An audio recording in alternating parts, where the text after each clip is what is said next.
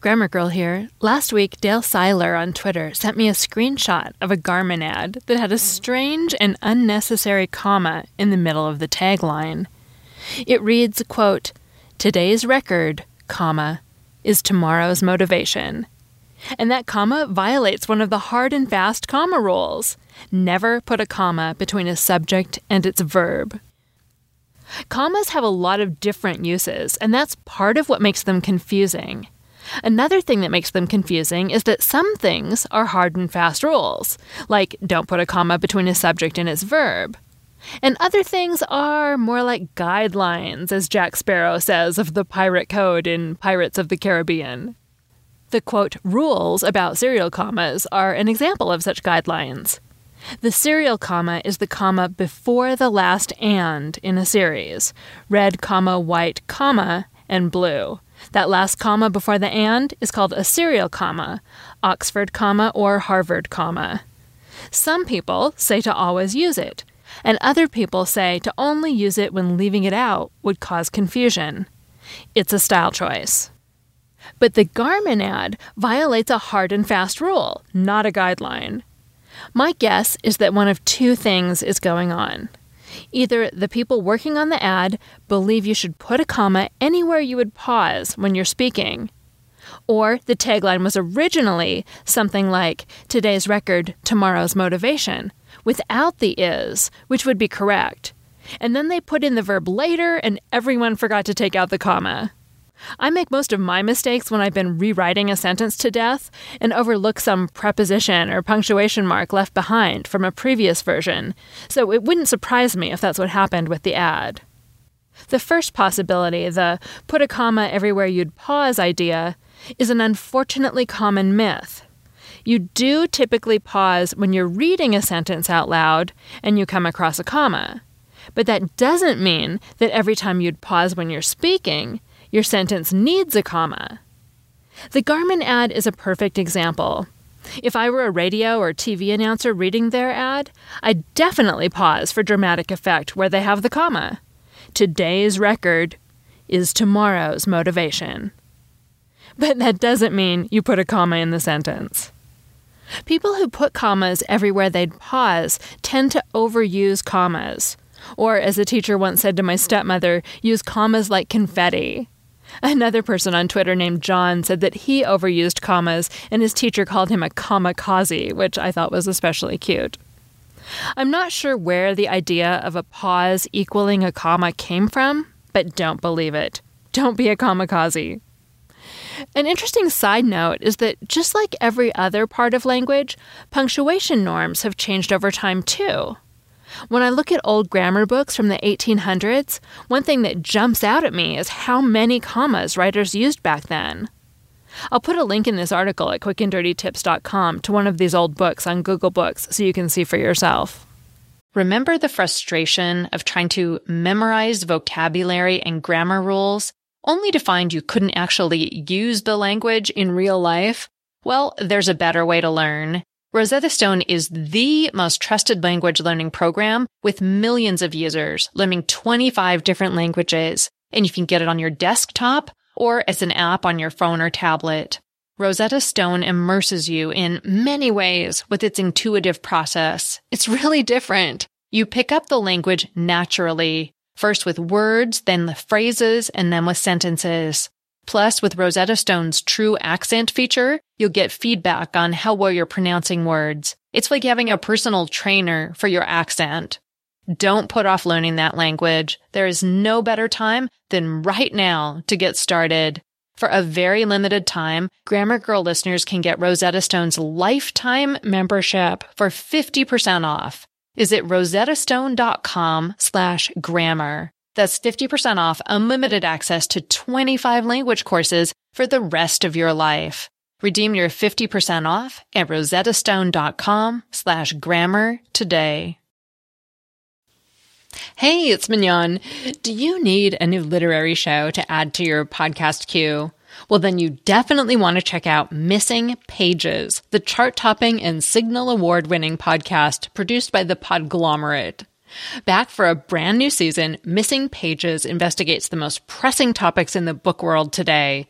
From the rise of Colleen Hoover and book bans across America to the world of ghostwriting. Not to mention, host and acclaimed literary critic Bethanne Patrick interviews some of the biggest names in the industry, like New York Times bestselling author Jodi Picoult and Publishers Weekly co-editorial director Jim Milliot.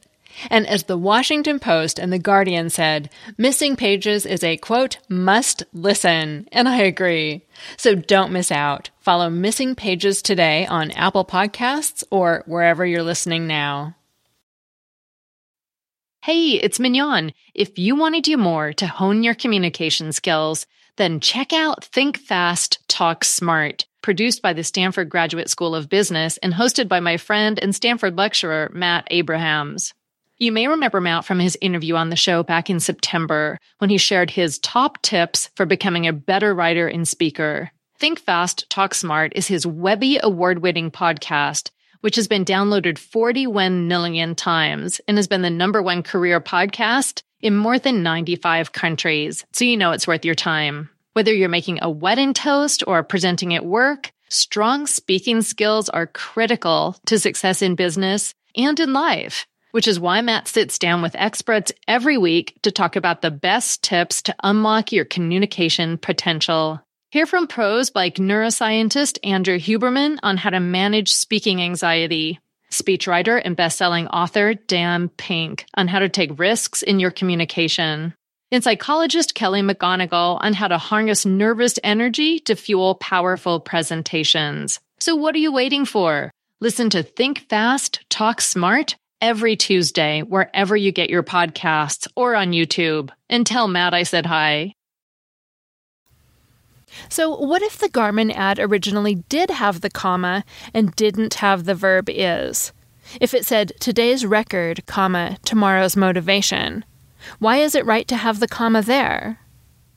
We'd put a comma between today's record and tomorrow's motivation because tomorrow's motivation is acting like an appositive. Let's consider a simpler example to start. Appositives name or rename the noun they follow. If I write the car, comma, a Lamborghini, comma, sped away, a Lamborghini is an appositive. It names the car, the noun that came right before it. If the ad said today's record, comma, tomorrow's motivation, tomorrow's motivation is an appositive because it's claiming that today's record and tomorrow's motivation are the same thing, just like the car and a Lamborghini are the same thing. A Appositives can be restrictive or non restrictive. When they're doing this kind of direct naming, they're non restrictive and take a comma. Here's an easy example to help you remember the difference between restrictive and non restrictive appositives. If I have one sister, and I write, My sister Meg is coming to visit, I use commas to set off my sister's name because she's the only one I have. It's non restrictive, it doesn't change the meaning. It's a direct renaming of my sister. But if I have two sisters, then I would have to leave out the commas and write, My sister Meg is coming to visit. No commas. Meg is still an appositive, it's naming my sister, but it's a restrictive appositive because it's changing the meaning. It's telling you which of my two sisters is coming. Many of the examples you'll find of appositives in grammar books use names like this as examples because it's an easy, clear way of showing the difference between restrictive and non restrictive appositives. But now you can see how they work more broadly by considering the Garmin ad if it had been written correctly. Today's record, comma, tomorrow's motivation. You'll often find appositive phrases in fiction, too, and now you'll know why these phrases are set off with a comma. Here are a couple of examples from novels I had sitting on my desk. The first one is from In the Shade of the Banyan by Vaddey Ratner. Finally, when it felt like we'd traveled to the edge of the world, one of the soldiers announced that we'd reached Prey Veng, comma, a province whose name means endless forest. A province whose name means endless forest is an appositive because it's saying what Prey Veng is. It's a noun phrase that's just telling us in a different way what the noun was that came before the comma. Here's another one from the novel Faded by Alyson Noël.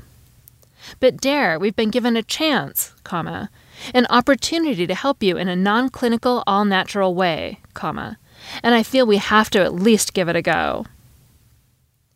An opportunity to help you in a non-clinical, all-natural way is an appositive in this sentence, and it's set off by commas. It's just telling us what the speaker considers a chance to be. Thanks again to Dale for sending me the screenshot of that Garmin ad.